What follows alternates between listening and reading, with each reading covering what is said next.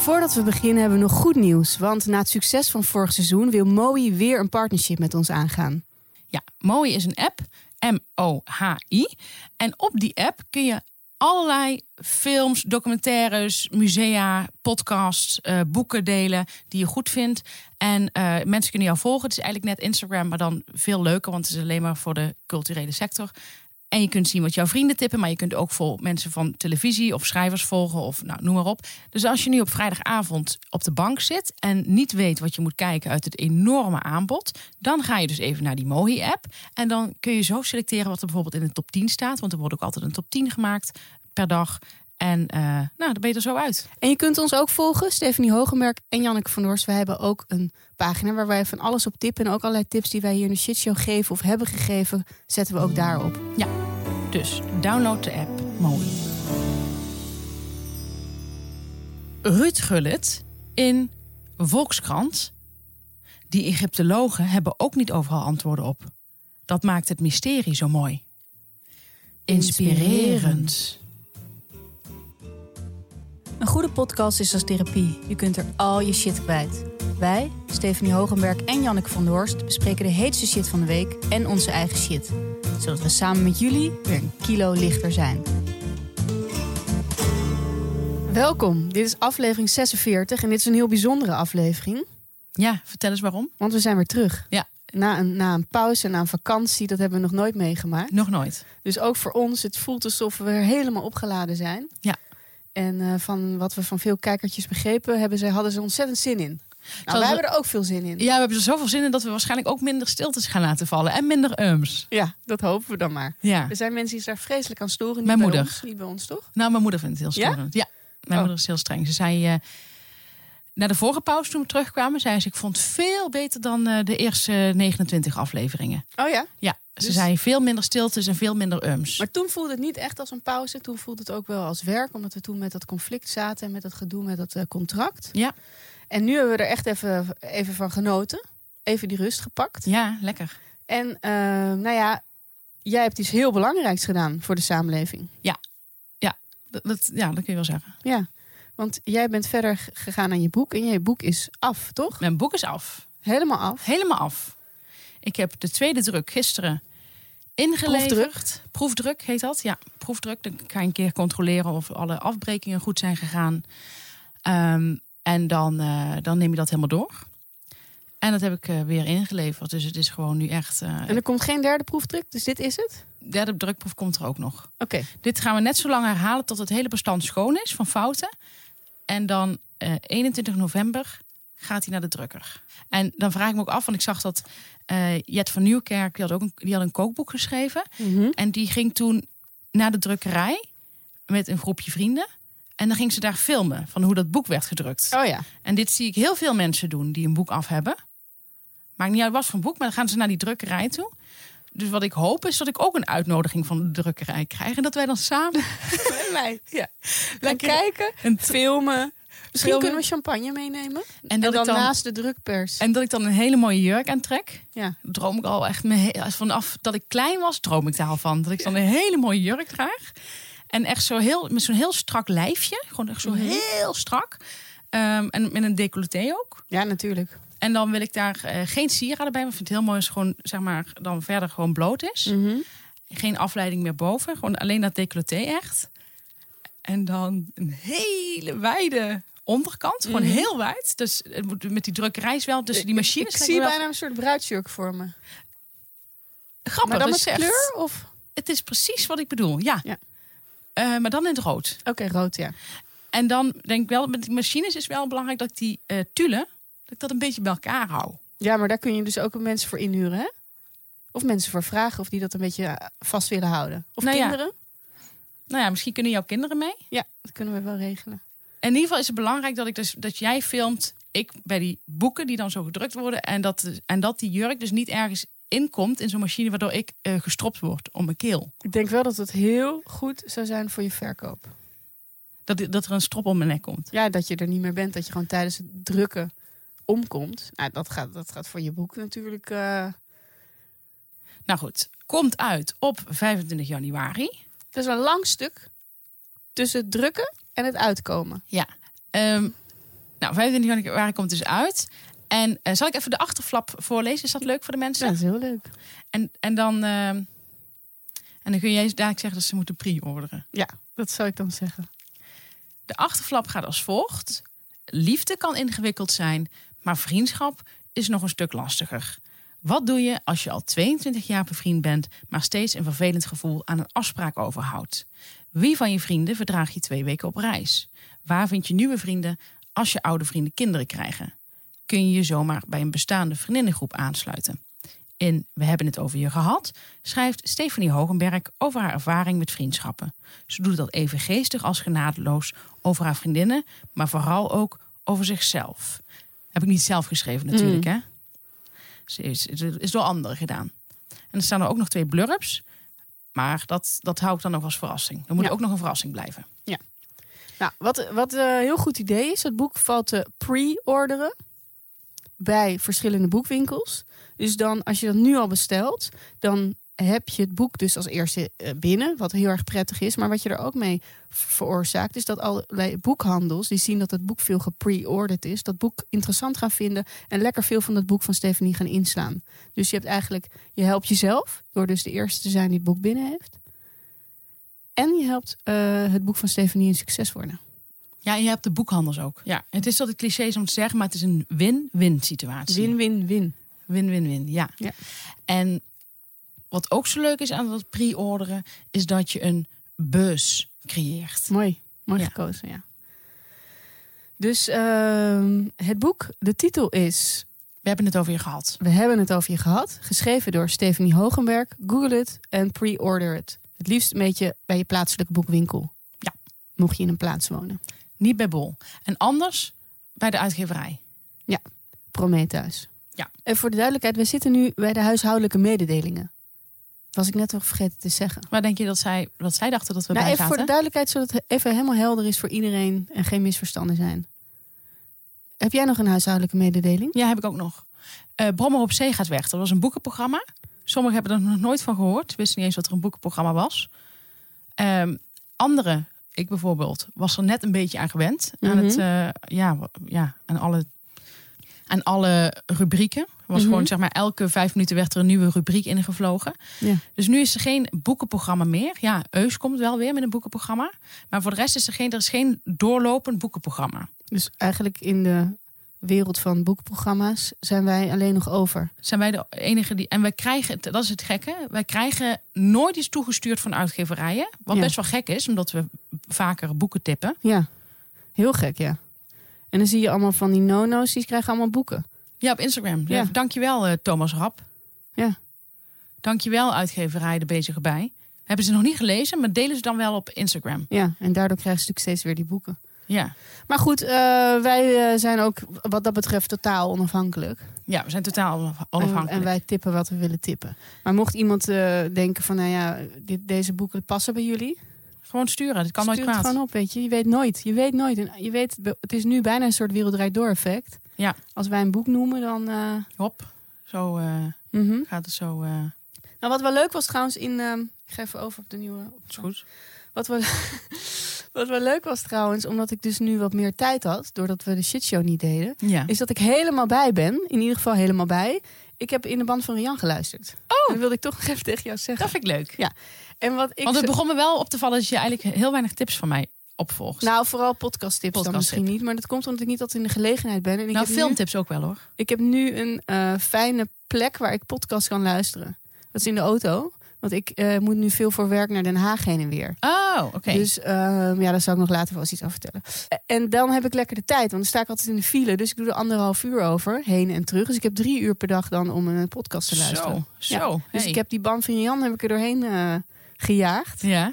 En eh, wat ik zo leuk vind aan die podcast is toch de verteller. Angelique Kunst. Ja. Ik vind dat zij zo fantastisch die podcast aan elkaar praat. Eh, bijna alsof het een soort kinderboek is. En wat deed Rian toen? En wat ontdekte Rian? Nou, het was een grote puinhoop in de administratie.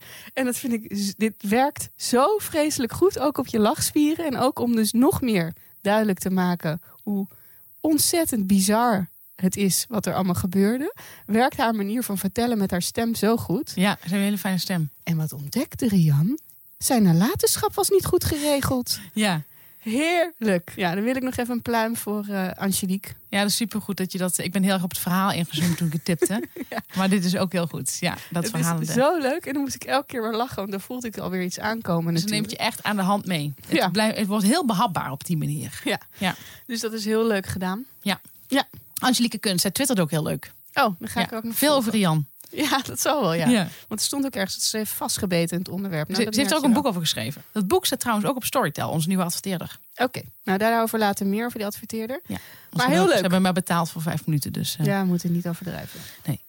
En, dit is ook wel een leuke huishoudelijke mededeling. We hebben een nieuwe rubriek. ja, er is er eentje uitgegaan. Het mannetje van de shitshow. Mannetje van de Shitshow, dat was een groot succes. Maar soms moet je stoppen met iets. ja, juist. het hoogtepunt. Ja, want anders wordt het misschien... Sleets. En dan ga je jezelf herhalen en dat willen wij niet. Dat, Nee. dat is iets waar wij echt voor waken. En eh, we hebben een nieuwe rubriek en dat heet Vergeten BN'ers. Ja. En dat is een heel brede, brede rubriek. Ja, heel breed. Maar dat Eh, zullen jullie nog wel merken. Ja, en het is ontzettend leuk. Ja, en ehm, we hebben nog de rubriek Stef Keek TV. En jij hebt de kijkers, tenminste op Twitter, wel wat beloofd. Dus als het goed is, heb jij iets van Laura Verster gekeken. Ik heb iets van Laura Verster gekeken, omdat zij is weer met een nieuwe reportage begonnen. Een reportageserie. Ging ze echt voor naar Amerika en zo. Oh. En ehm, dus ik verheugde me daar natuurlijk wel, heel erg op. En ze gaat ook volgens mij naar Dubai. Alleen, ehm, ik wil even erbij zeggen. Nee, dat ga ik nog niet zeggen. Ik ga het eerst, ik ga eerst gewoon vertellen. Zodat, de kijkertjes er ook open in gaan. Dat ik zou ze nooit, eh, dat zou ik heel na vinden als ik ze een beetje stuur of zo. Ja, precies. Ehm, nou, Laura ging in deze eerste reeks naar wietnonnen in Californië. Wietnonnen. Ja, dan zeg- vraag je je af van wat zijn wietnonnen? Nou, dat zijn nonnen die in de wiet zitten. Oké, ja. En Wat bijna, zegt het eigenlijk al? ja, en bijna letterlijk ook, omdat ze ook eh, wiet knippen. Eh, cannabis Ja. heet het ook wel. En het is grappig, want ehm, ik heb ooit een spreekbeurt gehouden over cannabis toen ik in groep 7 zat. Oh ja? En daar weet ik nog best wel veel dingen van. Omdat ik dat toen zo, weet je wel. Dat, dat was voor het eerst of zo. of Groep 6, weet ik het. Wanneer, je, wanneer hou je voor het eerst een spreekbeurt? Groep 5? Oh, ik dacht, wanneer hou je voor het eerst met wiet bezig? Nee, met, met een spreekbeurt. Maar ik was, al, ik, wa- ik was al wat rijper voor mijn leeftijd. Dus Ja. ik ging het over wiet doen, cannabis. En eh, toen had ik echt best wel een... Dat ik echt heel graag willen zien. Toen had ik een... eh, en toen had ik een vrij, volgens mij, vrij stoffige spreekbeurt. En het kwam omdat mijn vader zich ermee had bemoeid. En Oh die ja. ging heel erg, eh, die, zit in, die, wa- die, was, die was apotheker. En dan ging hij heel erg dus die scheikundige stoffen en zo voor, eh, op, opnoemen. Ja. En dat heb ik toen ook, dat kan ik nog vrij letterlijk zo nog herinneren. Dat moet heel saai zijn geweest. Echt ontzettend saai. Nou, zo van het werkzame bestanddeel van cannabis is. Ja. Nou, daar deed deze eh, eh, aflevering me aan denken. Omdat Lauren, die gaat dus naar die nonnen toe. Ze zijn allemaal in het wit gekleed. Witte, eh, ja, hoe zeg je dat, muts op. en een witte toga. Ja. Nou, in ieder geval helemaal in het wit. Heel maagdelijk. Maar ze zijn geen maagd meer. En ze roken dus ook gewoon. En ze drinken ook alcohol. Dus wat dat betreft zijn het niet echt Het nonnen. klinkt als een goed gezelschap. Het is een, echt een zusterschap, heel gezellig. En wat zo, wat zo bijzonder is weer, vind ik, aan deze aflevering... is dat aan het eind heb ik veel meer vragen dan dat ik erin ging. Ja. Dus op een gegeven moment vraagt ze aan iemand van... waarom hè, maak je zo hard voor de cannabis? En dan zegt die vrouw van... toen mijn kind, do- mijn dochter drie jaar was... had ze allemaal tumoren in haar lichaam. De artsen zeiden, het is stadium 4... we kunnen wel nog chemo doen, maar dat is alleen maar levensverlengend. Toen had zij besloten om CBD-olie aan haar kind te geven. Dat had ze ergens gelezen of zo. En eh, CBD-olie is volgens mij iets met cannabis. Ik weet niet precies, maar iets met wiet. Had ze aan haar kind gegeven. En eh, ze dacht, baat het niet, dan schaadt het niet. Nou, maar het, het baadde heel erg. Want eh, die, die tumoren waren daarna weg. Nou, dan stelt Lauren wel nog de vraag van... maar zou dat niet door de chemo zijn gekomen? En toen zei die vrouw van, dat weet je natuurlijk nooit. Maar daardoor heb ik een hele positieve associatie met cannabis... en daarom wil ik me hard maken. Nou, ze verdienen 1,2 miljoen per jaar, die wietnonnen... met het verkopen van die eh, cannabis. En eh, zij moeten daarvan 140.000 euro belasting betalen. dollar, denk ik. En welke vraag ik heb na, dit, na het zien van dit, is van hoe gaat het nu met je dochter? Hoe oud is ze nu? Waar is je dochter? Waar is je man? En waarom zit je in deze community? Daar krijg je Nee. geen antwoord op. Dat Maar blijft Vooral die gewoon... laatste vraag. Het feit dat ze zich hard wil maken voor cannabis... had ook op een andere manier gekund.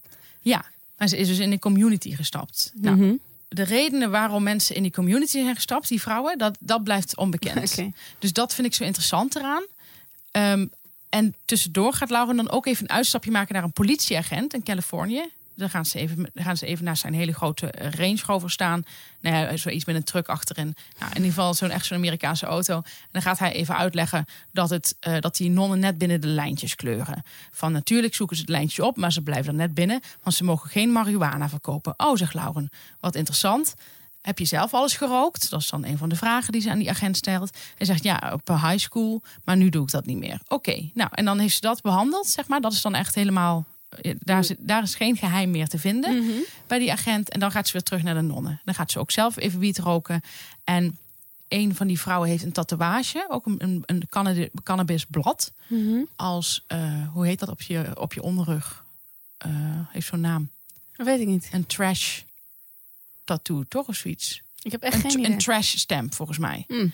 En dan gaat, gaat Lauren, vraagt de cameraman om even in te zoomen op die onderrug. Zodat die tatoeage goed te zien is. En dit is dan ongeveer, ik denk, een dikke 10 seconden in beeld. en die vrouw zegt intussen niks. Die doet alleen dat shirt omhoog.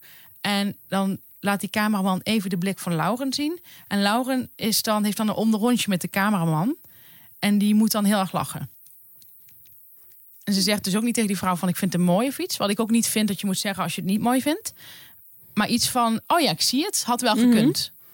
Maar ze, die vrouw weet ook niet hoe lang ze dat shirt omhoog moet houden.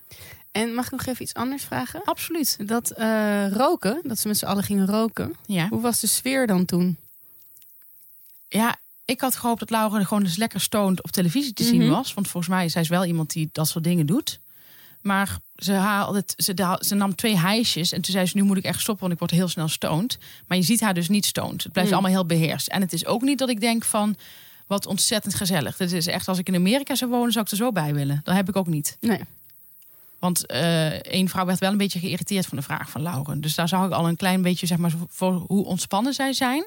Zag ik toch al wat iets van irritatie. Welke, welke vraag was dat dan? Ehm, van ben je niet bang dat je heel veel mensen aan de eh, drugs helpt, dat je de verkeerde mensen Oh, ja. aantrekt? En daar werd die vrouw heel geïrriteerd van. Zei ze, eh, nee, zegt ze, sorry, we zijn niet voor stupid stoners, zei ze. Eh, we zijn gewoon voor mensen die op de juiste manier weten te gebruiken, die dat als geneesmiddel willen gebruiken, et cetera. En dan zegt Laura in de camera, die schrikt helemaal niet van die irritatie. En die zegt in de camera, nou, ik ben op weg om zo'n stupid stoner te worden. en daarmee is eigenlijk de hele reportage rond. Ehm, maar ik moet erbij zeggen, en dat vind ik heel moeilijk om te zeggen, maar dit zal de laatste keer zijn dat ik dit heb behandeld. Want ik denk niet dat ik het nog verder aan kan. Waarom niet? Omdat er zoveel vragen bij mij achterblijven. Je kan niet aan om het te bespreken of om nog naar te kijken. Om er nog naar te kijken. Oké. Het vraagt te veel van je. Het vraagt te veel van mij. Ja. Ja, het eist een tol. Hmm. Dus ik wil het hierbij laten. Oké, dus je goed recht. Ik heb het namelijk ook niet afgekeken. Dus ik weet ook niet meer wat de eindvraag was. Want ze doet altijd de eindvraag. Ik heb heel veel andere televisietips. Voor de volgende keer. Oké, nou dan gaan we volgende keer een ander programma bespreken. Ja. Maar ik ben toch blij dat je Lauren Verster toch nog hebt probeer, geprobeerd... dat je toch aan je belofte hebt proberen te komen. Huh? Ik ben Trekken. toch blij, Trekken. ben toch blij, ben toch blij dat, eh, dat je je belofte bent nagekomen. Ja, nee, maar zo ben ik. Ja. En woord en woord en vrouw en vrouw. Zo is het. Nou, en eh, dit zullen jullie ook allemaal gemist hebben... want we zijn weer bij de shit van de week. Ja, Wat was jouw shit? ik ging een massage nemen. Nou, En nu blijkt, ik ging dit op kantoor vertellen. Mijn freelance kantoor waar ik zit. En eh, blijkt dat er dus mensen zijn die nooit in hun leven een massage hebben genomen. Dus een collega van mij zei... Jij, en dan ga je je door iemand anders laten masseren. maar wat zijn dit voor mensen? Ja, Jan, ik weet het niet. Neandertalers. Mhm. Ik vind in corona, als toen je geen aanrakingen had en zo, ben ik één keer in de maand gegaan. Oké, Ja, heb ik gewoon gedaan. ja. Maar ik vind massage doe ik inmiddels één keer in de drie maanden ongeveer. ja. En, maar het komt ook omdat ik een. Ik, en daar gaat het hele, gaat, daar gaat de hele shit over. Ik, had een, eh, ik heb een sportabonnement. Mhm. En ik ga de naam niet noemen, want ik ga- doe niks meer voor gratis. Dat heb ik ook besloten. Niks meer voor gratis. Nee. Dus het is echt, het is nu gewoon keihard betalen. We Mhm. hebben nu gezien wat we kunnen bereiken. Ja. En ik, we zijn niet meer dom, zeg maar. Nee, nee, die tijd hebben we gehad, die naïviteit. De na- naïviteit hebben we van ons afgeschud. Dus Ja. eh, ik heb een sportabonnement. Nou, naam moet me- Ergens. ergens. Eh, en daar kun je met dat sportabonnement kun je per maand heb je een aantal punten. En met die punten die kun je uitgeven in verschillende soorten sportscholen. En die krijg je automatisch. Dat is eigenlijk gewoon... Ja, dus Dus elk je hoeft er niet heel veel voor op een, een, een fiets te zitten om die punten te verzamelen. Nee, dat niet. Oké, Nee, nee. Dat zou ook een mooie zijn. Dat zou heel mooi zijn. Ja. Nee, je krijgt die punten en die mag je opmaken. Oké. Maar die mag je ook opmaken bij massagesalons. Maar dan ben je vaak wel al je punten die maand kwijt. Ja. Maar soms, heel soms, sport ik wel eens twee maanden niet. Als je een boek al afschrijven bent, dat gaat helemaal niet. Dat, Nee. dat is niet te combineren. Nee. Dus ik had best wel veel wat punten over. En toen was ik naar een massagesalon gegaan. En die stond heel hoog. Want je krijgt daar, daar is ook, eh, net als overal, eh, zie je punten staan. Hoeveel punten die massagesalon krijgt. Reviews. Zo noemen ze dat vaak. Mhm. En hij had een 4,9, deze massagesalon. En eh, het, was, het was iets met Thailand in de naam. En eh, toen ben ik daar naartoe gegaan. Ik, ben, ik denk vier keer. Want ik, ik, had wel, ja, ik had wel best wel lang niet gesport. Dus ik was vier keer naar die massagesalon gegaan. Vier keer echt een fantastische massage gehad. Een Thaise vrouw die over mijn rug liep. De eerste keer dacht ik, als het maar goed gaat... ik hoop niet dat ze dingen breken en dat ze weten wat ze doen. Want dat is dan wel echt de bedoeling. Dat je echt heel goed weet hoe alles in elkaar zit. Dus de eerste keer was ik een beetje huiverig. Maar toen ging ze op mijn rug staan. En dat was zo lekker. Ja, ik hou echt, wat ik al zei, hè? ik hou echt van heel hard. Het kan Ja. mij niet eh, ruig genoeg. Mhm. Dus eh, de eerste keer nou, was het echt te gek. En dan ook eh, knakken met je, met je dat doen ze, draaien ze je hele rug en je nek. En je hoort alles kraken. En ik vond het echt, ik vond het best wel eng. Maar het was daarna, ik, wow, is echt lekker. Het was, echt, ik voelde me geboren. 60 minuten lang. Nou, dus dit was fantastisch. En hoe kies je dan zo'n massage uit? Want ze bieden natuurlijk van alles aan. Stond er dan iets in wat jou aansprak? Dit was, een, omschrijving? dit was een combination massage. Oké. Je had er twee. Dat was wel fijn. En wat er combineert het? Eh, hard met zacht. Dus, dus je krijgt eerst die harde marteling en die knopen uit je rug. Dat doet altijd best wel veel pijn. Ja. Eh, en dat onderschatten mensen ook die dus nooit een massage nemen. Als je naar een massage gaat en je zit, hebt gewoon zittend werk, dan heb je knoop in je rug. Ja. Dat doet best wel veel pijn als ze daar een tijdje op gaan, eh, gaan Staan. duwen. Ja, nou duwen ook. Doen ze Oké. wel heel graag. Maar goed, daarna krijg je van die lekkere lange strelingen, maar dan ook best wel een beetje gewoon aangedrukt en zo. Niet van dat niet echt strelen, maar gewoon een Mm. beetje stevig. Ja. En het lekkerste vind ik mijn benen. Dat vind ik het allerlekkerste. Nou, dat is leuk om te weten. Ja. En ehm, dus ik was heel tevreden hierover. Maar wat blijkt, zij zijn waarschijnlijk eh, enorm populair geworden, deze mensen. Dus zij stonden niet meer op dat sportabonnement. Toen dacht ik, dan ga ik ervoor betalen. Ga ik gewoon doen. Ga gewoon 60 euro neerleggen voor zo'n lekkere massage. Dus ik heb eh, op de, hun website eh, die massage geboekt. En dan kon je een voorkeur aangeven van wie, van wie je wilde. Toen heb ik een oudere vrouw geko- gekozen. En die heette Tam. T-H-A-M. Ik kom daar aan. Ik had me de hele dag, ik had hem om half vijf geboekt. En ik denk, dan ga ik lekker nog zo die drukproef doen. En dan daar heb ik best wel veel stress van, moet ik zeggen. Want ik vind dat dan spannend of dat allemaal goed gaat.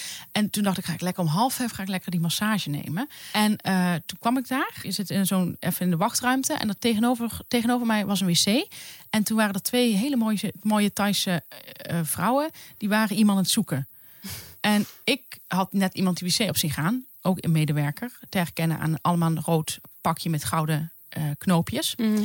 En toen zei ik van, zoek jullie iemand? Ja, zei ik, ik denk dat hij op de wc zit. Ah, oké, oké.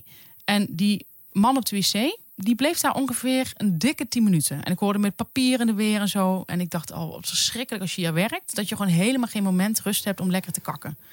Dus hij was overduidelijk aan het poepen. Mm.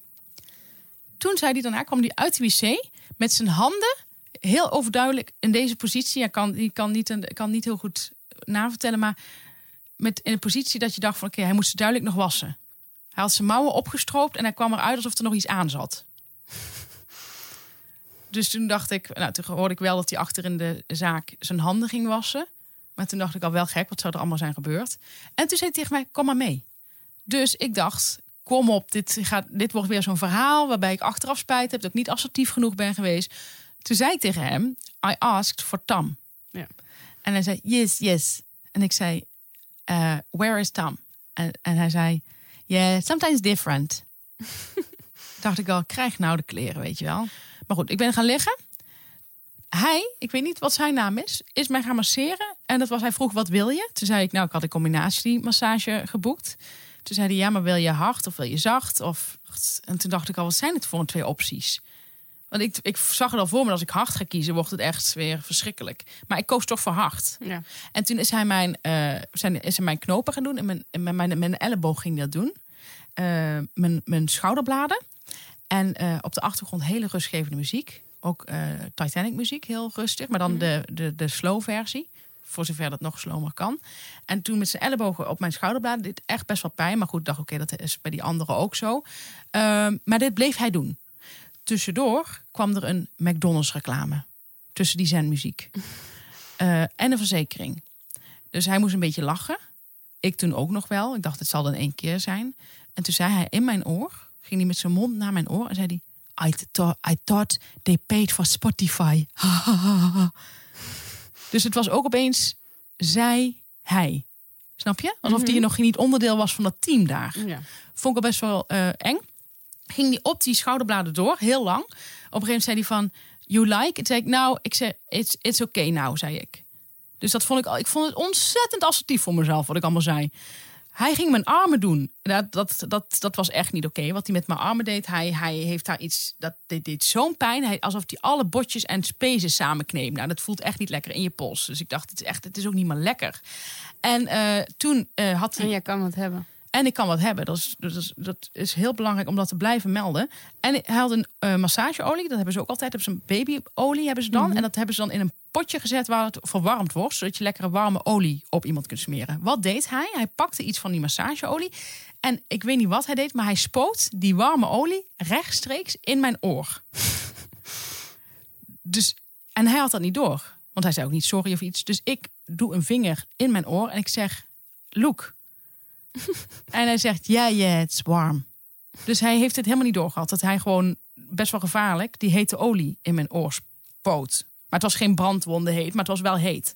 Heel vervelend. Toen kwam er weer een McDonald's reclame. Nou, dat ging de hele tijd zo door. Hij, het enige wat hij heeft gedaan is een uur lang mijn knopen eruit gehaald. Ik kwam eigenlijk gewoon echt... En ik, die benen heeft hij overgeslagen. En heeft mijn onderrug, onderrug nog een beetje gedaan. En toen was hij klaar. En eh, toen heb ik daarna, na die massage, heb ik de hele nacht tot en met vier Maar uur dit klinkt ook niet als de combination. Nee. En het was iemand die echt niet wist wat hij aan het doen was. Het klinkt bijna een beetje als eh, die aflevering Friends. Dat Ross Ja. dan Met die pollepels. ja, per ongeluk met autootjes over iemands rug gaat rijden. Nou, niet per ongeluk, toch? Hij, hij, Nee, nou, dat hij per ongeluk iemand, hij in een moest, situatie kwam, dat wel. ja, iemand moest masseren. En toen gaat Toen hij dacht hij dat het heel lekker wijf was, maar toen was het haar vader. Ja, met heel veel haar op zijn rug. En toen ging hij met pollepels. Nou, Ja. weet je dat? Ja. Nou, dus dat was heel shit. En heb je daar niet iets van gezegd bij het betalen? Nee, want daar zat hij nog bij. Mhm. Dus dat vond ik heel vervelend. En dan ben ik gewoon niet, eh, dat, dat durf ik niet. Nee. Omdat ik het ook zo, ik vind het ook zo gênant. En ik denk meteen, ja, Ja. ik kom gewoon niet meer terug. Want, nou ja, goed, dus dat. En, eh, maar toen ging ik pas op de Google Reviews kijken. En toen zag ik dat daar heel veel klachten waren van, ik kwam hier altijd, was heel goed. En nu heb ik een heel slechte massage gehad, maar zelfs een beetje gevaarlijk. En, eh, maar ik had de hele nacht, ik heb altijd best wel warme voeten. Dat is een kwaal. Dat is helemaal niet fijn om warme voeten te hebben. Ik weet niet hoe het met jouw voeten zit. Heb jij? Heb Ik jij? heb eerder aan de koude kant. Oké, ik heb heel warme voeten. En dat is ook een kwaal. Want dat is niet fijn slapen als je heel warme voeten hebt. En zou je zeggen, oh ja, dan steek je ze even buiten het dekbed. Maar ze blijven dus heel warm. Nu had ik hele koude voeten na die massage. Maar zo koud dat ik dacht dat ze af zouden sterven. Het was zo koud dat je echt door de sok heen voelde je gewoon de kou van, die, van mijn voet. Ik dacht natuurlijk weer, er is iets, hij heeft iets beschadigd. Ja. Eh, tot drie uur s'nachts lag ik wakker van die ijskoude voeten. Ik had ze ook nog voor naar bed gaan even onder de warme kraan gehouden. Hielp niks. Had ik sokken aangetrokken in bed. Vind ik helemaal niet lekker slapen, maar ze werden maar niet warm. Ik kon er niet van slapen. Toen ging ik googelen. Koude voeten. En toen stond daar, kan, zijn met een, kan heeft eh, te maken hebben met een zenuwafknelling. en toen ik dat las, heb ik een heel slechte review achtergelaten bij deze... eh, bij dit, bij, bij Google Midden in de Reviews nacht. midden in de nacht. Dan schrijf je, de best, schrijf je vaak, vaak de beste reviews. Ja. En ehm, ik denk wel, ik ga hem over een week verwijderen. Maar dat weten zij nog niet. Maar ik wil ze nu even schrik aanjagen. Want één ster is echt, echt shit. Nou, ik heb twee sterren gegeven. Maar ik heb dus Mhm. gezegd van... eh, dit is, ik had voor voor iemand anders gevraagd. Die McDonald's reclames tussendoor. Dat is niet echt ontspannen. Van twee cheeseburgers voor één. en eh, ook nog... eh, ik heb nu tot nu ijskoude voeten. Dat heb ik er ook nog bij gezet. Het staat onder mijn eigen naam. Ook om die reden ga ik het over een week verwijderen. maar wat zullen ze schrikken? Ja. Maar ik ging vandaag kijken bij die reviews. En toen zag ik dat ze heel hard aan het werken zijn om eh, goede reviews achter te laten. Dus er worden, er zijn allemaal Thaise mensen die nu hele goede reviews achterlaten daar. Oké. Zo van alles is perfect. En alles in het Engels ineens. Alles in het Engels. En het is echt, maar niet, niet zo van ik had die en die en dat was heel goed. Nee, van dit is zo'n perfecte plaat. Weet je wel, zo totaal over de top. Ja. Maar ze reageren dus ook helemaal niet erop. Nou, dat was mijn shit. Ik ben mijn vaste massageadres kwijt. Oh, dat is heel vervelend. Maar kun je niet nog eens een keer bellen en zeggen: Ik wil niet die man? En nog één kans geven? Nou, ik ken iemand die daar ook naartoe ging. En die, Mhm. had een, ook, die was ook drie keer heel, heel tevreden. Die heeft zelfs al zijn werknemers daarop getrakteerd. En toen ging hij weer en toen kreeg hij een hele rare vrouw. Die ook hele rare dingen deed. Dus Dus er is iets niet pluis. er is iets niet goed gegaan. Nee. En het is ook een beetje gek, omdat ze eerst dus echt heel goed waren. Dus het is, het is, er is iets raars gebeurd. Neem jij wel eens een massage? Nee, maar ik, ik neem me wel altijd voor. Maar ik, dan doe ik het toch weer niet. Ik vind het Het echt... lijkt me heerlijk, ja. ja. je moet dat, ik vind dat mensen dat echt vaker moeten doen. Dus Ja, meteen, Het enige nadeel is dat ik een beetje hetzelfde heb als... eh volgens het Rachel in Friends. Zullen ik weer over Friends beginnen. Maar Ja, mag niet, maar het is onze show. ja, het is ook een show. Maar dan... Ik kreun altijd gewoon best wel hard als ik gemasseerd word. Echt waar? Ja. Mijn hemel. Van pijn vooral. Dus dan heb je... Vaak heb ik pijn, want ik zit overal vast natuurlijk. Ik heb ook een zittend beroep. En dan doet het echt pijn. Maar dat, dat kreunen van, van genot en kreunen van pijn... Dat, dat lijkt gewoon bijna identiek. Als Is je dat dat zo? hoort. Ja, absoluut. Kun je eens even voordoen? Daar ga ik zeker niet voor doen. Maar het doet dan pijn. En dan moet ik me dus inhouden om die pijn er verbaal niet uit te stoten. En dat vind ik heel lastig. Maar je moet gewoon bij een vrouw. Dan kan het toch gewoon? Maar ook dan heeft het toch... Ook vrouwen kunnen daar gevoelig voor zijn. Of kunnen dan denken, wat is hier aan de hand? Het is nog een beetje gênant om geluid erbij te maken. Oh ja. Want ik heb een vriendin die dat er heeft er helemaal geen chaîne voor. Die werd een keer gemasseerd door een masseur op een feestje waar we bij waren. En die liet ze gewoon helemaal gaan. Oh. Die had ook veel pijn. En vond je dat gênant vanaf de zijkant? Ik vond het wel prettig dat ik niet de enige was, moet ik eerlijk zeggen. Maar ik, eh, daarom doe ik het dus niet. Oké, nou ik vind dat geen reden om het niet te doen.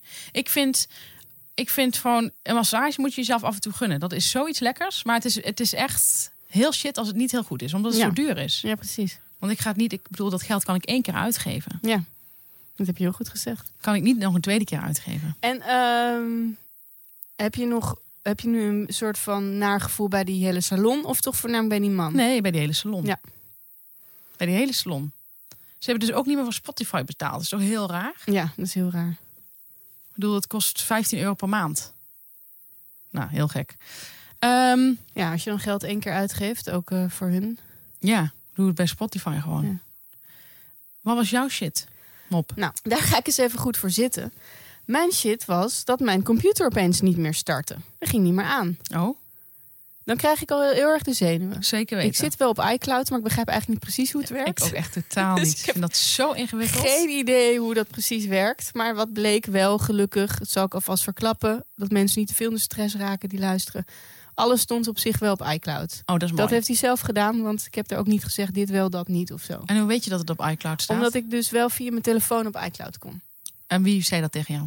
Volgens mij heb ik dat zelf bedacht. Echt waar? Ja. Dat heb ik zelf bedacht, omdat ik mijn telefoon ook wel eens iets met iCloud zag doen.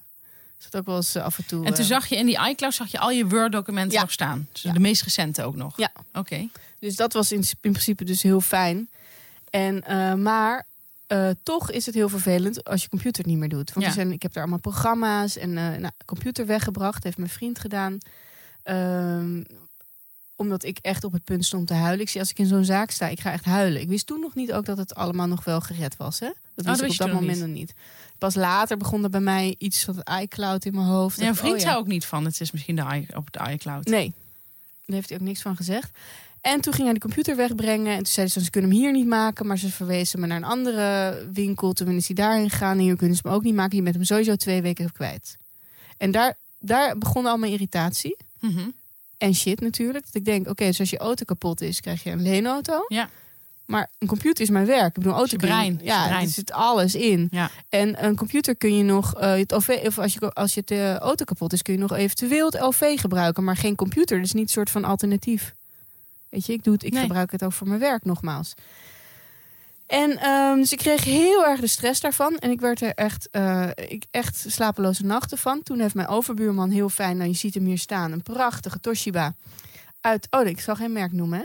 Mag wel. Ja, Dat is nou, toch uit niet- niemand koopt 2011. Die doet het gewoon nog. Heeft want mijn computer was ook niet zo oud, die MacBook. Drie jaar of zo. Helemaal niet zo oud. Dus dat is ook nog even balen. Ja. was nog best wel een hip eh, ding. Ja. Je hebt hem wel eens gezien. Alles helemaal mooie kleur, dun.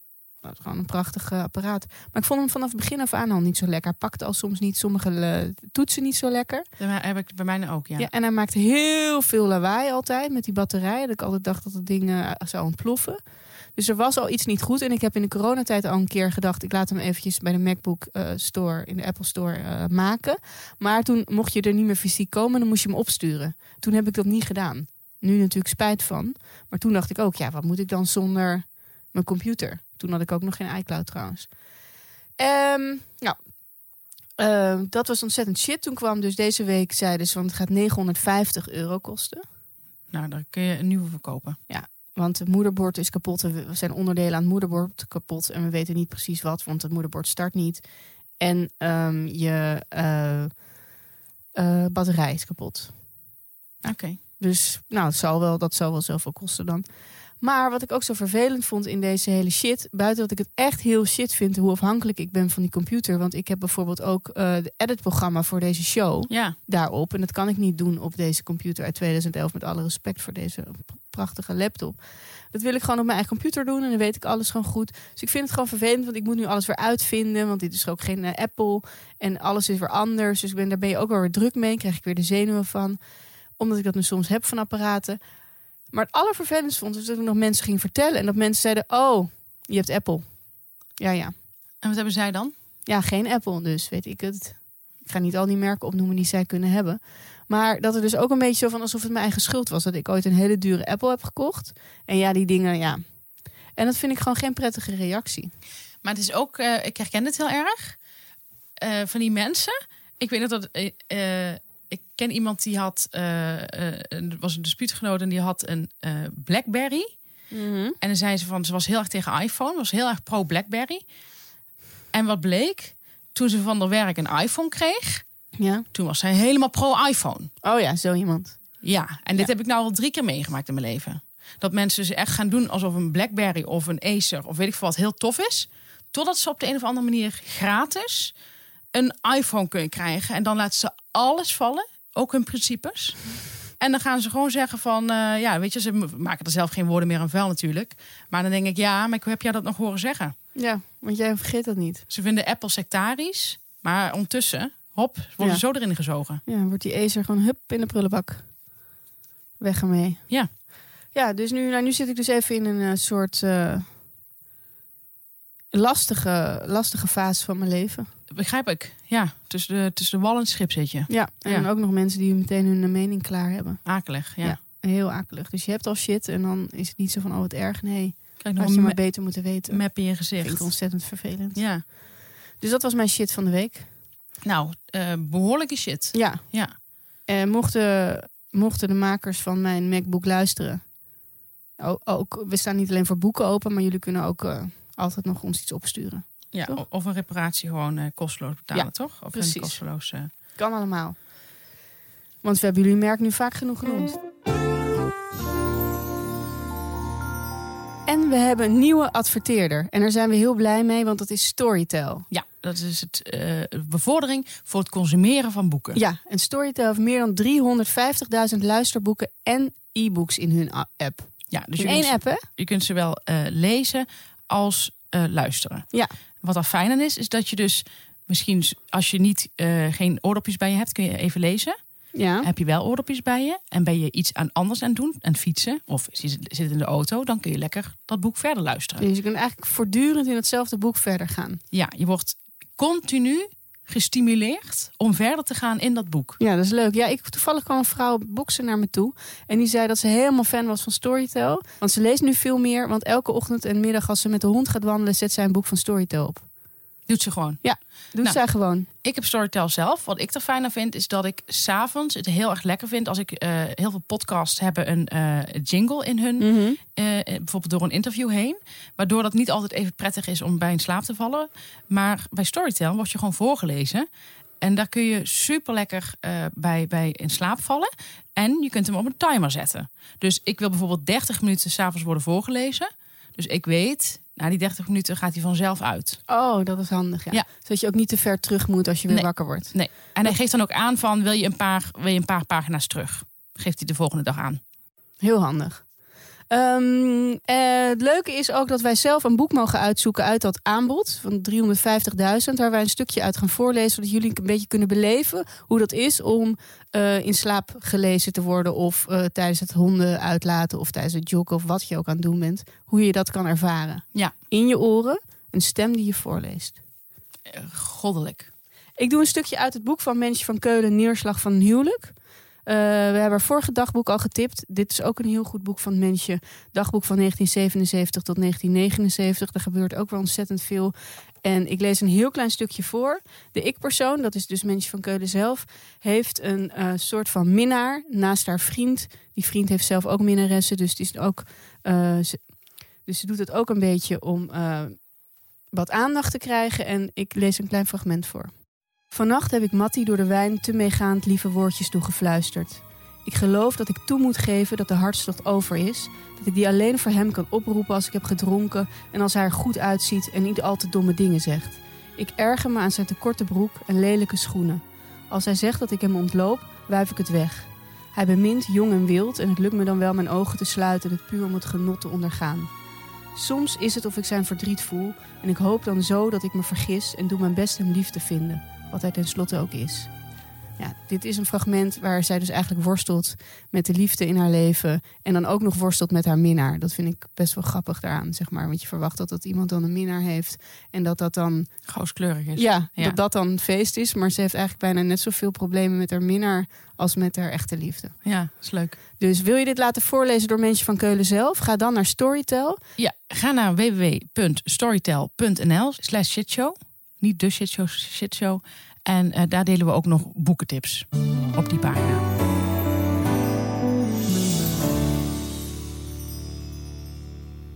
Disclaimer. Door de spanning van zo'n grote vis als adverteerder zijn we een punt vergeten.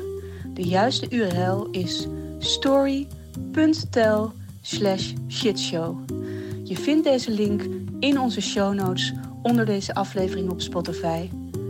Ook heeft Storytel een speciale aanbieding voor onze kijkertjes. Als je op deze link klikt, kun je niet 14, maar 30 dagen gratis naar Storytel luisteren. We zijn bij onze rubriek De Vergeten BN'er. En we gaan bellen met... Xander de Bu- Buissonnier. Xander de Buissonnier. Ik denk dat hij daarom nooit is doorgebroken. Omdat zijn naam zo moeilijk uit te Het is spreken is. ontzettend lastig. Ja. Is het ook Xander of Sander?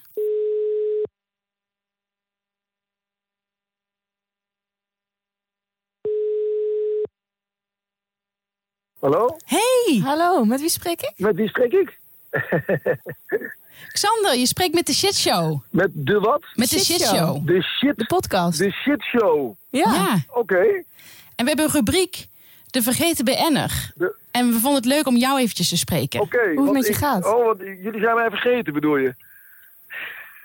Nou, wij niet. Maar heel veel mensen heb ik het idee wel. Oké, Hoe gaat het met je? het gaat goed. Het gaat goed met mij. Maar jullie weten wel dat je normaal eerst even een afspraak moet maken, hè? En, en als je zomaar belt, ik zit namelijk Oh. nu met mijn dochter. eh, eh, eh, nou ja, oh, ik zit nu met mijn dochter op weg naar eh, zwemles. Dus eh, het wordt voor mij een beetje lastig om niet te bellen in de auto. Ik ben even stil gaan staan nu. Oké, nou dan, dan, dat is een goed begin alvast. Ja, Maar, ja maar ik moet, ik, moet, ik moet nu door. Oh, je hebt echt je dochter bij je. Ja, We ik kom nu mee. Ik kom met je mee. Ja, ik heb echt, ik heb echt mijn dochter bij me, ja. Ik moet, eh, ik moet even opschieten. Oké, en ja, oké, misschien, misschien maken we dan nog even een afspraak. Maar we dachten, omdat je dus de vergeten BN'er bent, dachten we dat het niet meer echt nodig was. Nou ja, eh, eh, alles mag, maar, maar ik, ik moet even door Oké, oké. Nou, we willen alleen nog even vragen, gaat het, gaat het goed met je? Het gaat heel goed. Oké, Hartstikke goed. dus je ligt niet in de goot? Eh, nee, nu niet. Momenteel niet. Oké, nou, Fijn. echt Ja. heel fijn. Nou, dankjewel Xander. Ja, fijn hè? Graag gedaan. Echt leuk. Joe, joe. Echt leuk om je even te spreken. Ja. Doeg. Nou, insgelijks. Hoi. Hoi. Wat een lieverd, hè? Zo lief. Vergeten, maar gewoon wel nog heel krachtig. Ja, en midden in het leven. Ja. God, wat is het eh, echt, echt leuk. Ik ben heel blij dat we deze- deze rubriek hebben. Ja.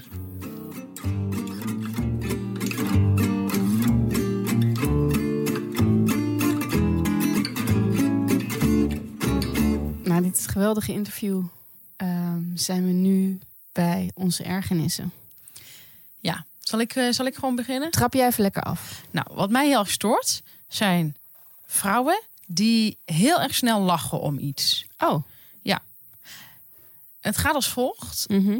Ehm, ik ken iemand in het dagelijks leven die ook heel snel lacht. Die er zelfs op haar werk een comment, een comment over, ja, comment wil ik zeggen maar, ehm, een opmerking over heeft gekregen. Waar iemand zei van ja, we vinden alleen in het beoordelingsgesprek dat je gewoon wel net iets te veel lacht. Oh ja. En dat kun je seksisme noemen, maar soms is het gewoon terecht. Mm. Want het is, ja, er zijn, er zijn ook mannen die het hebben, maar toch wel vaker vrouwen. Maar ehm, zij, zij lacht uit verlegenheid. Gaat ze heel snel lachen. En dat is best een beetje gek. En nu was ik een YouTube-filmpje aan het kijken van, eh, dat is mijn nieuwe idool. Eh, het is een- het, is een, het is een vrouw. En die wil ik eventjes meteen duidelijk maken, want ik heb toch het idee dat dat, dat, dat nog een beetje speelt bij onze kijkertjes, bij Mhm. sommige kijkertjes, te zien op Instagram. En de, eh, ja, in dit, in dit geval comments op Instagram. Door Harry Mens denken sommige vrouwen dat ik ook op vrouwen val.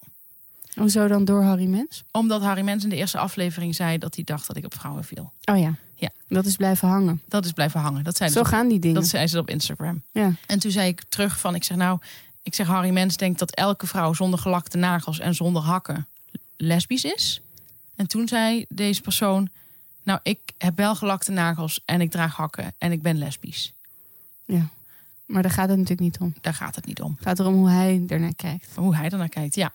Dus, ehm, nou in ieder geval, eh, ik val dus niet op vrouwen, maar ik vind vrouwen wel. En ik denk eigenlijk alle vrouwen met mij veel interessanter om naar te kijken. Ik bedoel, ik vind een account van een vrouw om te volgen op Instagram veel Ja. leuker dan dat van een man, toch? Ja. Want je kunt daar geïnspireerd raken wat ze aan heeft, wat ze draagt, hoe ze de make-up doet. Nou, ik was een YouTube-filmpje aan het kijken van hoe eh, Tina, en dan weet ik niet of ik de achternaam goed uitspreek, spreek, want ik heb niet goed opgelet, maar Kunaki of Kunaki of Kunakei. Ik heb geen idee, maar het is Kuna en dan Kei. Ki. Kunaki. Ja, Ki van sleutel. En dan Kuna eerst. Kunaki. Nou, zij is echt bloedmooi. Ik Wie heb, is zij? zij gaat met de acteur, een hele goede Franse acteur. Timothée. Nee. Oh. Nee, het is een oudere man. Zij heeft een kind met hem. Zij is zelf 25 en hij is 65. En ze hebben net een kind. Ehm, zij fascineren mij echt extreem. Het is ook een mooie man, vind ik het. Ehm, ja, hoe heet hij nou? Ik kan het zo duizend keer zeggen. Ja. Maar nu geen enkele keer. Hoe heet hij nou? Jij kent hem ook. Hey, ogenblik. Het is echt belangrijk. Tina Koenek. Oh ja. Zij is de vrouw van Vincent Cassel. Hm. Frans acteur. Ken je hem? Als je hem ziet, ken je hem. Ja, echt waar. En hij speelt in geweldige Franse films. Hij is zo'n grandioze acteur. En eh, ja, wat ik zei, hij is, ook, hij is ook best wel knap, maar hij is wel echt op leeftijd. Eh, Mhm. maar wel nog iemand met een sixpack, zo'n man. En ehm, hij speelt bijvoorbeeld in mijn favoriete film, of een van mijn favoriete films, Mon Roi, Mijn Koning. Een Franse film, prachtige Franse film, echt geweldig, ga die zien. Ehm, maar eh, zij gaat dus met hem. Ze hebben een leeftijdsverschil volgens mij van 30 jaar. Geloof ik, ja. En ze hebben dus een kind. En zij is, zij is fotomodel. En zij is ongelooflijk aantrekkelijk. Echt, ik, ik kan daar uren naar kijken. Zo symmetrisch, zo prachtig, echt geweldig. En ik had haar allemaal goede eigenschappen toegedicht. Mm. Dus zij heeft heel veel mooie foto's. Ze heeft ook een prachtig lichaam. En hij heeft een mooi lichaam. Dus heel vaak zitten ze met hun mooie lichaam op, staan ze op de foto. Op de, op de rode loper weten ze ook precies hoe ze moeten eh, doen en zo. Het is, volgens mij hebben ze ook een hele leuke relatie. Ze zijn al volgens mij zeven jaar samen. Hebben dus al samen een baby van twee of zo. En zijn nog steeds helemaal verliefd op elkaar. Als je de foto's moet geloven. Ja. Maar ook als een paparazzi hun filmt, zijn ze ook altijd net aan het zoenen. Terwijl ze echt niet doorhebben dat er... Dus ja, ik denk, ik trap hier helemaal in. Ik denk dus dat dit helemaal geweldig is. Ehm, toen zag ik op YouTube, werd me aangeraden om een filmpje van haar te bekijken. Ik denk, nou, dat doe ik wel even. Dus ik zag hoe zij zich voor was voor een bepaald gala. Ik weet even niet wat, of, een catwalk of zo, of een, nee, show waar ze, waar ze was uitgenodigd. En wat ze dan ging dragen en hoe ze zich opmaakte. Nou, ze houdt van naturel, de hele dikke wenkbrauwen. En dan voor de rest heel beetje, heel klein beetje mascara, en dat is het. En toen zei ze dus van, ja, daarna doe ik eh, mascara op. Leg ze helemaal een deuk. Want daar ging, ging over mijn irritatie natuurlijk. Ja. Dat vrouwen zo snel moest lachen. En ik probeer dan echt te denken... wat zou er nu zo grappig kunnen zijn voor haar? Dat ze die mascara gaat opdoen. Nou, ze komt, ze komt gewoon niet meer bij. Ze heeft een prachtige witte lach. En dan gaat ze heel erg lachen. Dus, dus, maar je zit echt te kijken dat je denkt... ja, dit, het klopt gewoon niet dat je zo hard zit te lachen. En dan daarna weer. Hè? Dus er was weer iets. En dan eh, van ja, en ik, ik ga voor deze broek. En dan ja, weer heel hard lachen. En ze zegt, ja, de stijl heb ik van mijn moeder geleerd. Ze heeft ook een hele mooie moeder. Die staat ook vaker op Instagram. En die moeder is echt adembenemend mooi. En die eh, zegt ze, ja, mijn moeder is altijd heel simpel gekleed. Mijn moeder zegt altijd eh, een, eh, gewoon een normale broek en dan altijd sneakers en dan een simpele trui. Nou, hou ik ook heel erg van. En zegt ze, als we nu, nu zouden bellen, dan zou je zien dat ze dat aan heeft. Nou, komt ze weer niet meer bij. En je denkt echt van, maar waarom zou je hierom gaan lachen? En je kunt je ook niet voorstellen dat ze echt zenuwachtig is, want ze doet dit vaker. Weet je, in de camera praten en dat soort dingen. Dus ja, dat gelach. En ik ken dus ook nog iemand, maar die wil ik niet specificeren, maar die moet ook. Ik weet al, eigenlijk bij alles wat ik zeg, komt zij niet meer bij. En, en dat is op sommige momenten zeg ik ook iets grappigs en dan vind ik dat natuurlijk leuk. Maar op sommige momenten bedoel ik iets serieus. En dan is het best wel vervelend als iemand in een deuk ligt. Maar is het denk je een aandoening? Het is een aandoening. Ja, het is een aandoening. Het is de lacheritis. Ja. Ja, afschuwelijke ziekte. Ja, en jij hebt er last van. Je Ik ergert je aan die ziekte. Ik erger me aan de ziekte. Jij mag je niet ergeren aan mensen met een ziekte, maar ik doe het wel. Ja. Heel storen. Maar ken jij ook van dat soort vrouwen of niet? Nou, persoonlijk niet, maar Cameron Diaz heeft ook een handje van. Oh ja, wat is dat een aansteller, Ja, zeg. dat is zo'n vervelende vrouw. Jezus Mag wel eens Christus. gezegd worden. Zeker weten. Ja, dat Ja. zij nog niet gecanceld is, dat is voor mij een groot vraagstuk. Ja, precies. Vraagteken. maar zij is echt heel vervelend, ja.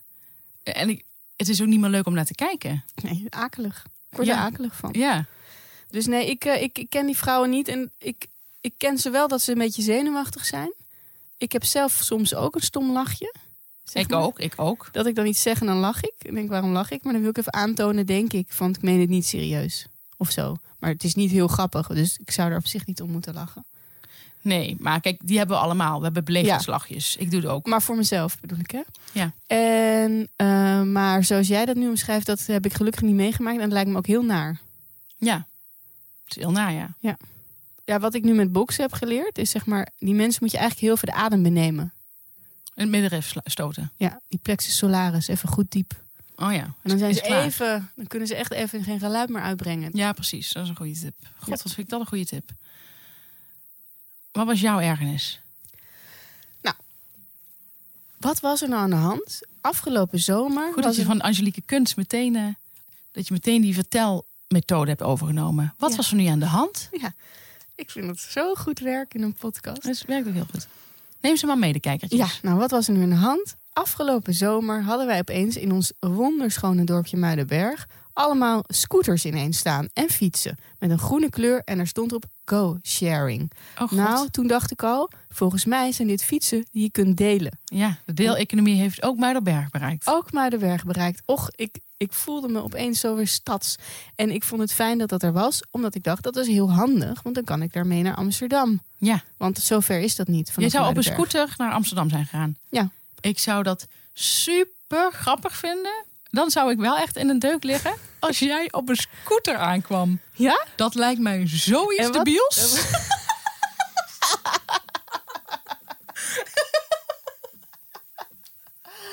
Nou, misschien zou ik het dan eerst geprobeerd hebben op een fiets. Nee, maar die scooter is wel wat sneller. Nou, dat, dat is over het algemeen bekend. wel. dat een scooter iets sneller is. Je had twee soorten scooters. Een snellere scooter en een minder snelle. Dus Maar dan ga, je, je imago gaat ook meteen, hè? Dat ligt helemaal te grabbel dan. ik heb niet het idee dat ik echt een imago heb. Dat heb je wel. Oh, En ik heb ook niet het idee dat ik heel veel mensen tegen zou Je komen. hebt het ook hoog te houden, want ik zit ook in dat imago. Ja, dat klopt. Alleen eh, het zou ook gunstig zijn voor ons. Want dan zou ik eens een keer een biertje kunnen drinken, wat langer. Oké, In plaats van dat ik het moet rekening houden met ik moet nog rijden, ik moet nog die A1 op. een scooter. Jij op een scooter. Oh mijn god, wat zou dat grappig zijn. Maar goed, vertel verder. Maar goed, het duurde allemaal lang voordat het allemaal een beetje tot me doordrong. Want ik zag ze al staan. Maar dan duurde het even voordat het allemaal tot me doordrong. Dat ik dacht, ik ga eens opzoeken, drie weken geleden, hoe dat nou precies zit. Ja, Hoe kan ik nou gebruik maken van zo'n fiets? Want dan kan ik, of een scooter, want dan kan ik ook naar bijvoorbeeld naar Weesp station. ja. En dan kan ik daar de trein nemen. Dan hoef ik niet helemaal met de scooter daar naartoe of de fiets. Ging ik dus uitzoeken. was een heel ingewikkeld plaatje. Ja, en waar kwam ik nou achter op dat plaatje? Daar heb ik echt wel eventjes me over moeten buigen. Ik kon alleen met die scooter of die fiets naar Bussum. Dus je kunt niet naar een andere stad ermee. Ik kon niet naar Amsterdam of naar Weesp. Waarvoor het voor de meeste mensen die in Muidenberg wonen... die zijn nog wel een beetje op Amsterdam gericht... zou dat heel prettig zijn. Want in Weesp is een station. En dan kun je met de trein naar Amsterdam. Of je kunt eventueel rechtstreeks naar Amsterdam als je dat durft. Want het is heel donker op de terugweg. Daarom zeg ik het. En er liggen ook vaak schapen op de weg. Dus dat is allemaal best wel eh, heftig om terug te komen. Maar ik, ik, ik begreep daar helemaal niks van. Nee. Heb ik ook gemaild. Heb ik gezegd, leuk initiatief. Leuk dat jullie hier zijn. Maar hier hebben mensen in Muidenberg eigenlijk niks aan. Want Oh. wij willen naar Amsterdam of Weesp. En toen? Daar heb ik geen reactie op gekregen. Maar, maar ik kreeg vorige week een mailtje van ze. En daar stond in, belangrijke update. Dat was het onderwerp. Oh, dacht ik, ben benieuwd. Beste Janneke, want ik stond al wel ingeschreven. Ik had me al aan- aangemeld bij die app. GoSharing heeft helaas een weloverwegen beslissing moeten nemen. Dat vind ik prettig, dat ze er wel goed over nagedacht hebben. We zullen ons in fases terugtrekken uit een aantal steden in Nederland. We leggen je graag uit waarom we deze lastige keuze hebben gemaakt. In eh, veel steden is al ver boven verwachting, maar helaas in een aantal andere nog niet. Hierdoor is het voor ons nog niet mogelijk om de kwaliteit te bieden waarvan wij vinden dat jij die verdient. Nou, door ons te focussen op steden waar het gebruik hoger ligt, bla bla bla. Ja, ze zijn er gewoon mee gestopt. En zeiden zij ook echt wel overwegen? Wel overwogen. Oké, want je zei wel overwegen. Ja, als voorvecht. Ik heb twee pijlers in, hem- in, denk ik, in deze podcast. Dat is slechte bereikbaarheid, slechte openbaar vervoer in Nederland. En de ontlezing. Nou, dat eerste kun je, kun je onder een grotere koepel. En dat is duurzaamheid, toch? Je bent heel erg met duurzaamheid bezig. Och ja, nee, maar voornamelijk ben ik dus met het OV bezig. En dat, ge- dat gaat over duurzaamheid. Ja, dat gaat ook over duurzaamheid. Ja. Maar ik ben voornamelijk met OV bezig. Ja. Dat ik in een dorp, ik in drie dorpen rond Amsterdam heb gewoond. Waar je gewoon niet met het OV op gemakkelijk naar de Amsterdam kan. Dus, dat vind ik gewoon totale. Kloten. Ja, ik vind het kloten. En nu eh, komt, er een, eh, komt er een idee van mensen die denken: zetten daar een scooter neer. Nee, maar dan kun je niet mee naar Amsterdam of naar Wees, maar alleen naar Bussum. Maar je zei laten jullie eerst even proeven aan de vrijheid. Gewoon heel veel. Ga maar eens, ga maar eens naar Bussum. Ja. Ga maar eens die toch maken naar Bussum. Ga maar eens kijken hoe dat.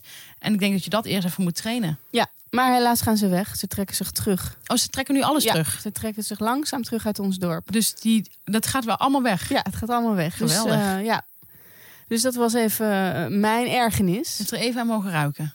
Nou, ik heb het kunnen zien, want ik heb het nooit gebruikt. Ik heb dus niet dat gedaan dat ik even ging oefenen.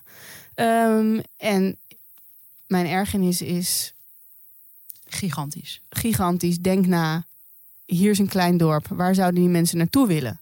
Waar Ja. zouden deze mensen in de rook van Amsterdam naartoe willen? en daar is niet over nagedacht. En dan denk ik, er zijn mensen die in dit soort producten investeren. Die mensen zijn knettergek. Mooi.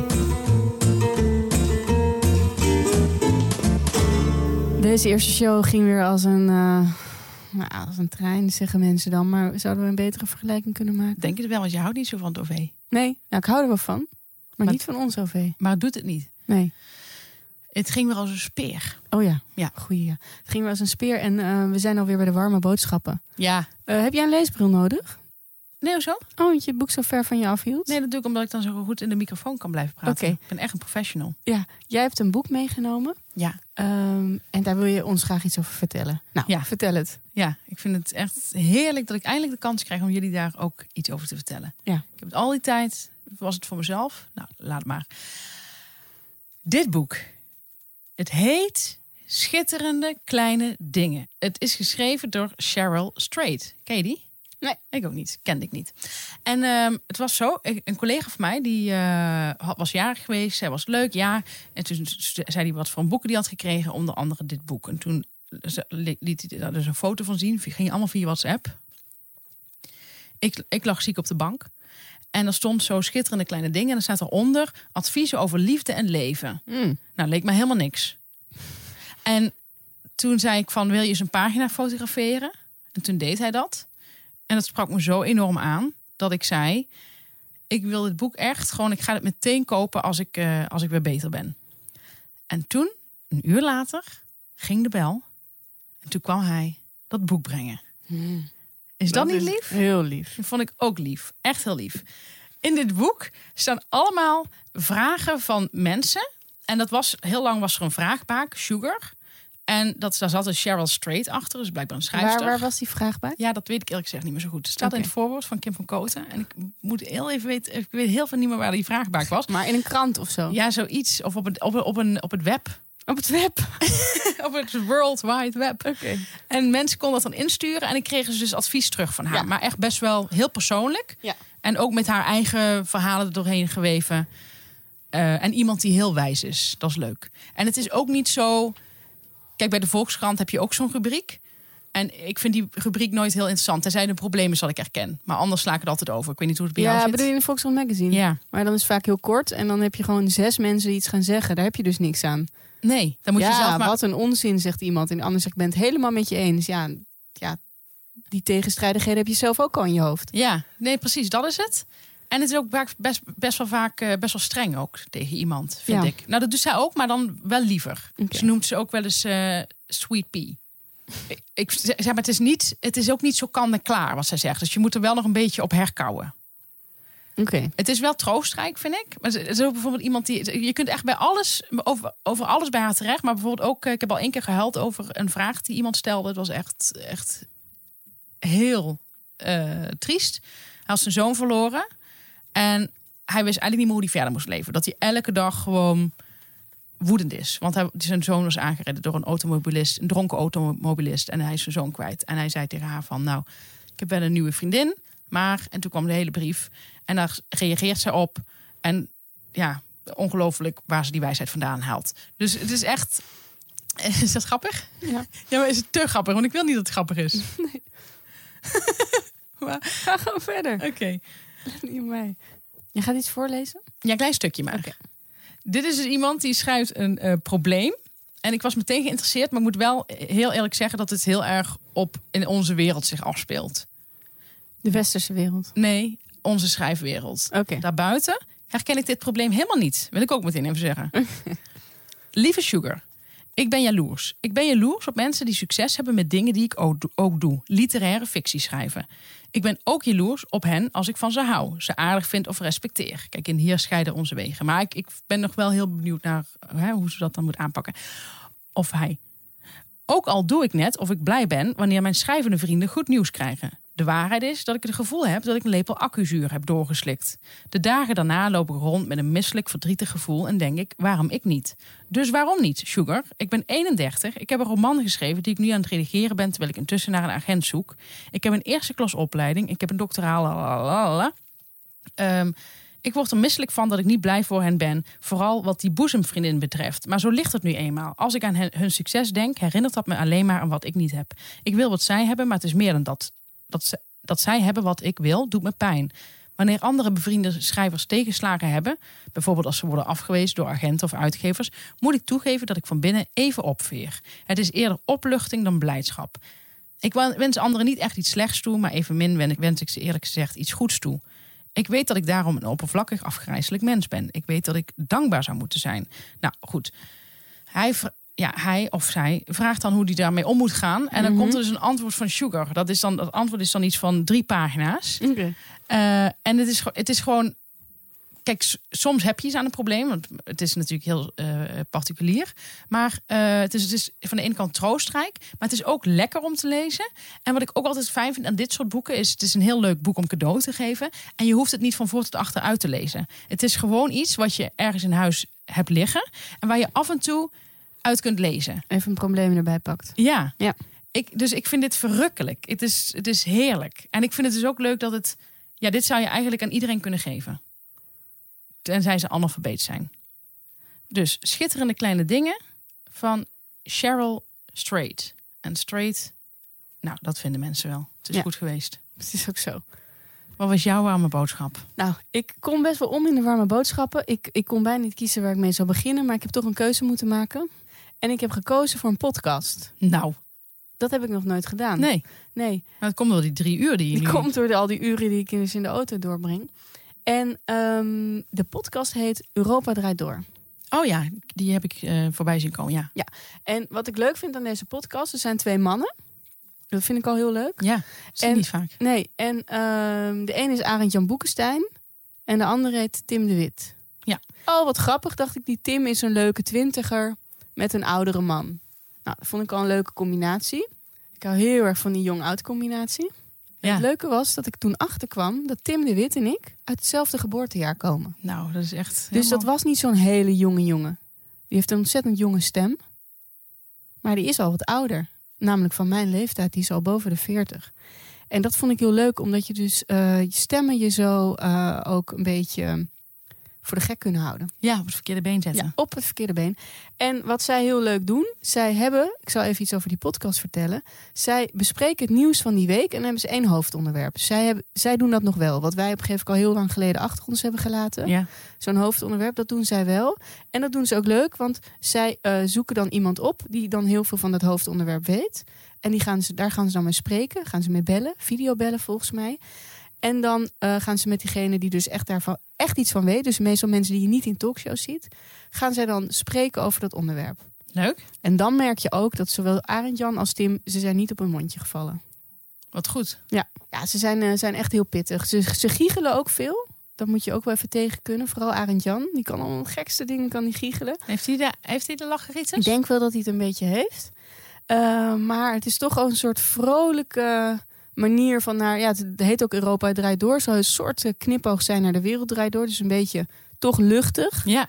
Kijken ze naar het nieuws van die week. En jij wordt er wijzer van ook. Je wordt er wijzer van, ja. Ze leren je echt iets. Het zijn twee mannen, maar ze, hebben- ze hebben echt kennis van zaken. Oh, dat, is echt, dat is echt bijzonder. Dat is echt Ja. een leuke tip. Ja, wil je luchtig luisteren naar het nieuws van de week? Ze komen altijd uit op vrijdag. Ik begreep dat ze op donderdag opnemen. Dus dit- dat nemen ze dan net niet mee. Maar dan op vrijdag dan kun je luisteren wat er die week is gebeurd. Dankjewel. Ja, jij bedankt Stef. Het was heel fijn om je weer te zien. Ja. En we hebben nog een leuke verrassing, want wij hebben natuurlijk nog altijd onze vriend van de show. En we hebben aan heel veel mensen gevraagd: wat willen jullie nou horen in vriend van de show? Daar hebben we heel veel reacties op gekregen. Ja. Stapels en stapels. Onnoemelijk veel reacties. We Ja. hebben ze ook niet allemaal kunnen lezen. Nee, we hebben niet alles kunnen lezen, maar we hebben gegeven een keuze gemaakt. Ja. En de keuze is dat wij een feuilleton schrijven. Voor jullie. Dus wij hebben een verhaal geschreven voor jullie. En eh, in de volgende afleveringen van Vriend van de Show lezen we elke keer een deel van dat verhaal voor. Vandaag chronologische al, volgorde. Ja, Deze we aflevering. beginnen al in de aflevering van vandaag van Vriend van de Show. Ja, dus als je nu lid wordt, dan kun je het eerste deel van het verhaal horen. Dat hebben we zelf geschreven. Janneke en ik samen. Samen. En dat zal voorlopig nog even doorgaan. Ja. En het zijn verschillende genres die we hebben Door gemixt. elkaar. Ja. En ja, het is, het is gek om te zeggen, maar ik, het zou voor mij iets zijn om wel voor te betalen. Omdat ik het, ik vind dat het eh, echt eigenlijk al onze creativiteit komt daar samen. Zullen we een heel klein fragment laten horen? Ja, dat is een goed idee. Ik had het idee dat hij me nakeek toen ik verder naar het zwembad liep en bukte om een handdoek op een bedje te leggen. Oké, word ook lid van Vriend van de Show. Ga naar. Ga naar vriendvandeshow.nl. Dan, ga je, dan zoek je de shitshow en dan kun je daar lid worden. En dan kun je ook naar dit verhaal verder luisteren. Ja. Stef, het was een fijne aflevering. Fijn je weer te zien. Bedankt voor het luisteren, lieve kijkertjes. En tot aflevering 47.